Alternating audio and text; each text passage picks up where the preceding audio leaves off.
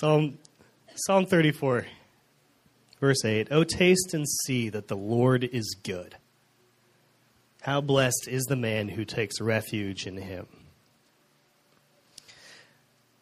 This is this is an interesting uh, morning for me, all things considered. I, I didn't, uh, as you may know if you ever spend any amount of time with Pat Brady, for the most part, he never really knows what he's going to talk about until like the morning of or the minute of. He'll have a ton of notes and it, it won't be at all what he talks about. And for the most part, neither do I, um, except for today.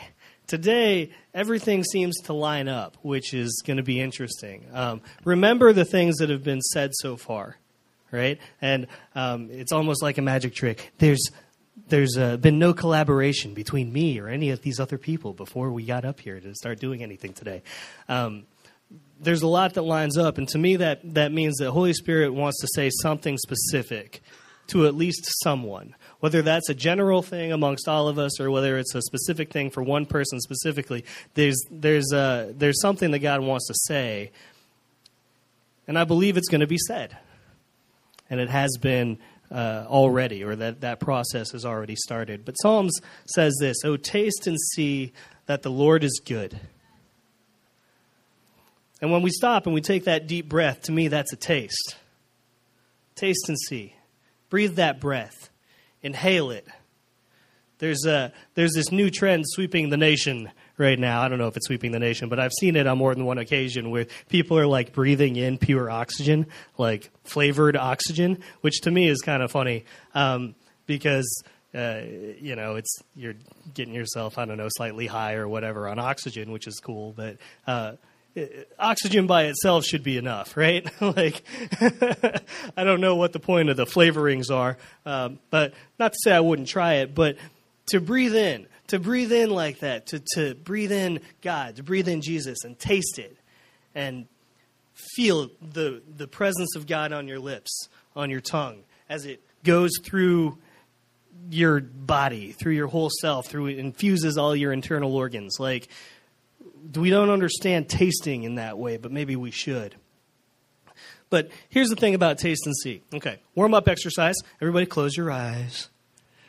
To lead you through a guided meditation, which is not exactly what I'm going to do, but just take a second and think about something in your life that you know and understand very intimately, whether or not that's a thing or a hobby or a person, and the experience with that thing has ruined you for anything else in that category. And just imagine what that is something that is to your taste, to your experience, so good that it makes everything else seem inferior or even repulsive by comparison. Something that you know that you have a better working knowledge of than nearly anybody else, and you can tell whether or not it will be good by unconventional means. Taste and see. What is it that you've tasted and seen that is different and has ruined you for anything else in that category. And if it's a food thing, you're salivating already, right? okay, you know you can keep your eyes closed if you want to. I don't. I won't assume you're all asleep if I'm if I'm talking and your eyes are closed. Um, anyone who's spent any length of time with me knows that I'm uh, what you would call a coffee snob, uh, meaning that I won't drink the coffee here. Or if I come to your house, I probably, and you offer me coffee, I'm not going to drink it. And that's not a personal affront to you. That's not me uh, just being picky for the sake of pickiness. Uh, but um, it's picky on behalf of the knowledge and experience that I've had with coffee. And I prefer coffee nerd as opposed to coffee snob because snobbery to me seems like it's just being picky for the sake of, well, you know, I'm going to turn up my nose at a thing. But coffee nerd to me implies that I know what I'm talking about right? And I absolutely do know what I'm talking about. Now, here's, uh, here's Dory Trail number one, and I am learning to embrace the Dory Trails to the point where I even plan them out, right? Okay, so coffee snob versus coffee nerd. I think that a lot of the world's interpersonal relational issues uh, are problems not with ideals or personalities, but they're problems with semantics.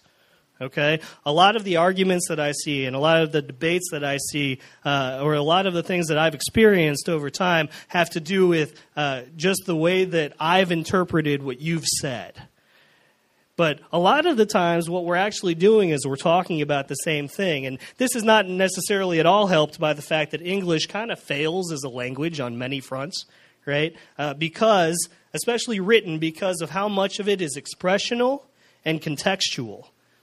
So, as we go forward, um, there are things that I'm going to say that uh, we need to we need to listen and gain the context of and be open to what Spirit says, especially as we read Scripture or we listen to those that are speaking, that we interpret things the way that God wants us to interpret them and without our previous experiences sitting in on that. Uh, you even look at just the English language. I'm going to have one phrase I'm going to go pick up Mandy.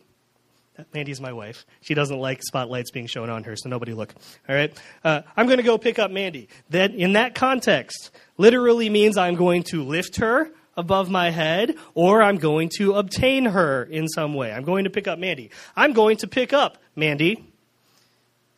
That little comma or that thing, that little bit there, same words, same phrase, means that I'm going to go and pick something up, and I'm letting her know that I'm going to do that. I'm going to go pick up Mandy.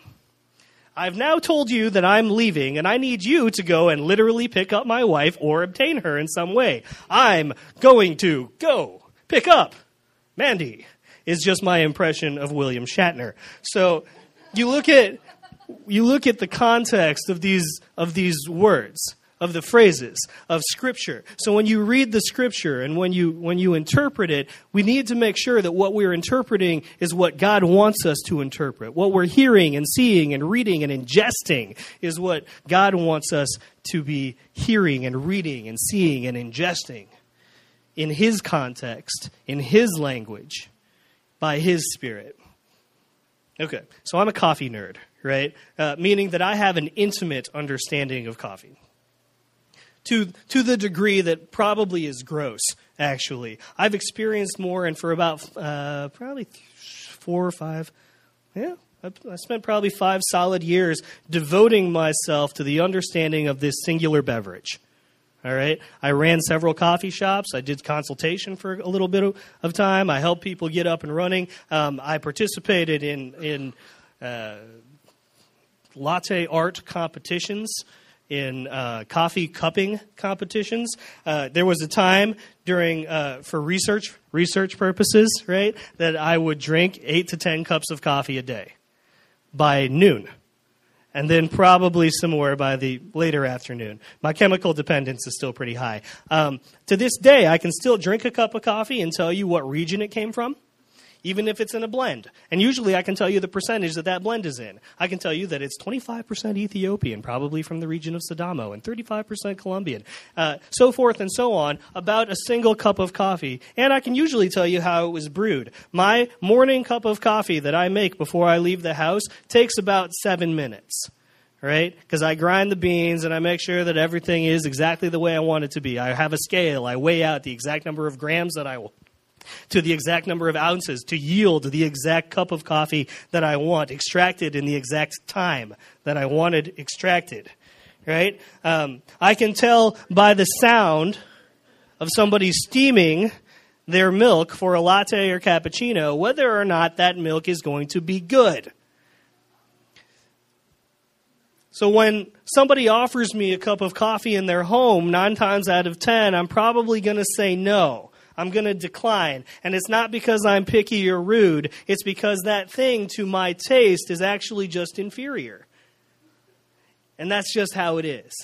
There are things now that to me are repulsive. If I go to Starbucks or Biggby, I will have tea or I'll have a Coke or a Mountain Dew because I don't have that intimate experience with either of those beverages. But if I drink their coffee, it makes me want to kind of vomit a little bit, which maybe is gross and going too far, right? But as we taste and see that the Lord is good, that tasting and that seeing, right? That tasting and that seeing is more than just, hmm, that was okay. But no, it's years. It's years of tasting and experiencing and seeing and growing in and knowing to the point where the Lord is so good in my mind, so good in my heart, so good in my spirit that everything else is inferior by comparison. Like a good cup of coffee. But better, right? Uh, C.S. Lewis says this, and I think it's fantastic. Um, and I've been trying to find a way to fit it into something that I've spoken about for like a year now. But uh, the quote is this C.S. Lewis, He finds our desires, God, finds our desires not too strong, but too weak. We are half hearted creatures fooling around with drink and sex and ambition when infinite joy is offered to us like an ignorant child who wants to go on making mud pies in a slum because he cannot imagine what is meant by the offer of a holiday at sea. We are far too easily pleased. Taste and see that the Lord is good. And don't be pleased by anything less than, inferior by comparison. And don't just taste it, but know it. Know it deeply. Know it in your roots, know it intimately. Uh, you look at the word see in this in this verse in Psalms. It says, "Taste and see." That that word "see" uh, stems from Hebrew re'eh, which translates more completely into to see, to look at, look after, see after, watch, look upon, look out, find out, regard, watch, or observe. I like to observe, watch, absorb, regard. Taste and regard that the Lord is good. Taste and observe that the Lord is good. Taste and see, watch, find out, look upon that the Lord is good. And it's not just enough to know that the Lord is good and just see it, but we got to dig in. You got to dig in. You got to go deeper. You got to get to the point where you have such an intimate knowledge of Jesus, such an intimate knowledge of the Lord, that you're a, a Jesus snob or, or a God nerd as it were, and uh, know as much as there is as there is possible to know. And one of the most fascinating things about an infinite God is that we don't ever reach that point. There is always more to know. I know more about Roth IRAs than uh, the average person needs to know. I know more about modern day portfolio theory. I know more about um, uh, how to write a budget, which like nobody knows anymore, right? And live off of it. I know more about personal finance than most people need to know. And even in that one singular finite thing, I still haven't come anywhere close to all of the knowledge that is necessary uh, for. Uh, me to say that my knowledge set is complete. And then I take that same idea and I compare it to an infinite, everlasting, forever God. And we haven't even scratched the surface right? At least I haven't. And I've put some thought and study into this. I'm kind of OCD about it. When I study a thing, I, I parse it out, and it takes me a long time to think things through and then to uh, to talk about it. And, and then I want to look at the Greek. I want to look at the historical context. I want to look at the linguistic context. I want to look at what was happening in the world at that time and what was Jesus talking to. What was he saying? What is the Holy Spirit talking about? Who's writing what? All of these different things. And then I want to get into prayer and I want to get alone with God. I want to spend this time on my knees and dig in and say, God, what is it that you have for me? What is it that you're teaching right now to the point where I am tasting it and feeling it and observing it and absorbing it, and I still haven't even barely scratched the surface. And you get heaven, right? We get eternity at the feet of God. And I've heard it said before, and I think I agree with it, that the reason that we have eternity with God is because forever is how long it's going to take to know Him. That's how deep that's how wide, how far, how big our God is. So you look at this thing, intimacy. And this intimacy with God is the greatest taste, the greatest flavor, the greatest texture that you will ever experience. These moments down here are little glimpses, little tastes. when the music's playing and the lights are off and dim and I'm in my zone and I don't if you ever spend any amount of time with somebody that's like a worship leader or whatever what's what's interesting is that most of them uh, when they get into that place into that zone have no idea you're here. They've forgotten you. They're not they, they don't play for you anymore. They're playing for God right? And that's the only thing that they're experiencing and that's an intimacy there's an intimacy that comes with being able to be me and God in a room with all of you. There's also an intimacy that comes with being me and God in a room by myself. We'll come back to it. Okay, now semantics again. The word intimacy is a word that's gotten muddled a lot, uh, a lot in present day English, right? We've associated intimacy with a lot of things that it isn't. Uh, we've associated intimacy uh, with uh, with sexual relationships a lot. Uh, we've associated intimacy with things that, that is not necessarily. So when I talk about intimacy, what I'm talking about is uh, typically the dictionary definition: familiar, close, private, and personal. I can say I have an intimate intimate knowledge of coffee, or an intimate relationship with my wife and children. Familiar, close, and in that relationship private and personal. That relationship is something that we're fairly open about as far as like, yes, I'm married and, and whatever, and we're kind of an open book, all things considered. But the depths of those relationships, those are none of your business. That's between me and them. That relationship is something that I covet and something that I uh, seek after, something that I enjoy with my wife and my children.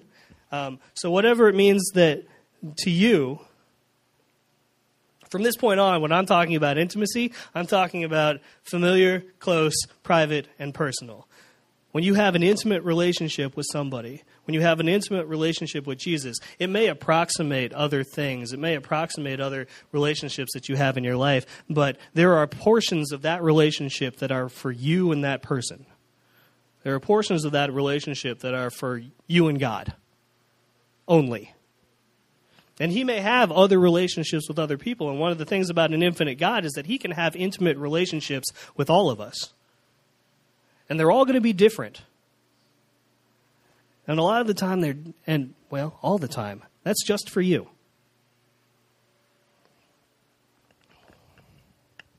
There's an exclusivity that comes with intimate relationship.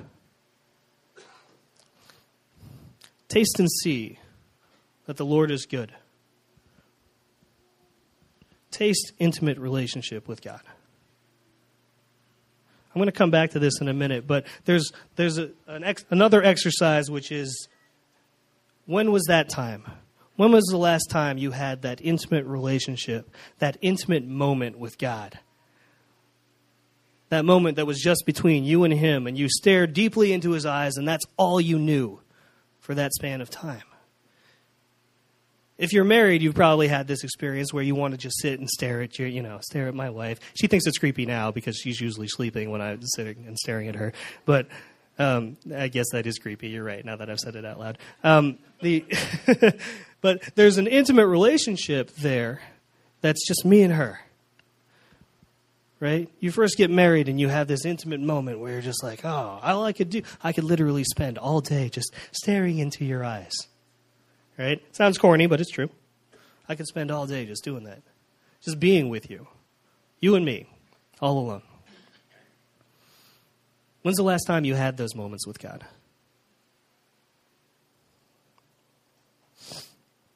My relationship with my wife, my relationship with my children is intimate. It's personal. It's private. It's deep. It's more than the other relationships. I know more about her than any other person on earth. Right? And she knows more about me than any other person. And no other person has a right to know those things. And if either one of us were to go around just sharing this knowledge, sharing that intimacy willy nilly with other people, willy nilly, or that relationship, that would be considered a breach. That would be considered a breach of trust. That would be a problem a violation of that intimate relationship that we have. And that relationship is between husband and wife. But what about your relationship with Savior and saved? What about your relationship with worshiper and worshiped? And I don't go around sharing the things about my intimate relationship with my wife or my family as if they're common, because they're not. They're holy. And it's not because of a rule. It's not because uh, somebody sat down with me at some point and said, okay, so here's the deal. Uh, rule number one, you're going to wear the ring every day. And then rule number two, uh, all these intimate relational secrets and all this stuff that you have in between you and your spouse and, and you and your children and whatever, well, that just needs to, to stay between you, okay? So sign here, right? I don't share those intimate experiences because to share that with somebody else would be, to me, to bring in an approximation of that same relationship with somebody for whom it wasn't designed. It wasn't meant to be. And that experience, to me, tastes sour. It's a thing that is repulsive. It's a thing that is not at all attractional to me. And not because of a rule, but because of that intimate relationship. Luke 14, 26. If anyone comes to me and does not hate his own father and mother and wife and children and brothers and sisters, yes, and even his own life, right? He cannot be my disciple. Whoever does not carry his own cross and come after me cannot be my disciple. For which one of you, when he wants to build a tower, does not first sit down and calculate the cost to see if he has enough to complete it? Otherwise, when he has laid a foundation and is not able to finish, all who observe begin to ridicule him, saying, This man began to build and was not able to finish.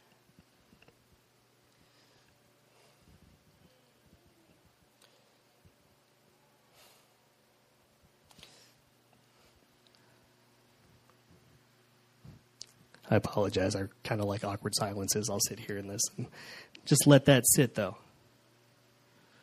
That hatred is not saying, oh, well, I need to treat you with contempt as my mother or father or wife or brother or whoever, right? Spouse. But it's a comparison. Has your time with God, has your taste of Jesus, has your taste of the Holy Spirit been so deep and so intimate that it has made everything else seem like hatred by comparison? Do you yearn for it in a way that makes everything else seem inferior by comparison? Do I? Not always. That's my confession. and oftentimes, not even most of the time but we're working on it. Because to me, it's one of these. It's Isaiah 55. 55 8 says this For my thoughts are not your thoughts, my, nor are your ways my ways, declares the Lord. For as the heavens are higher than the earth, so are my ways higher than your ways, and my thoughts than your thoughts. So we try to make these comparisons by earthly means.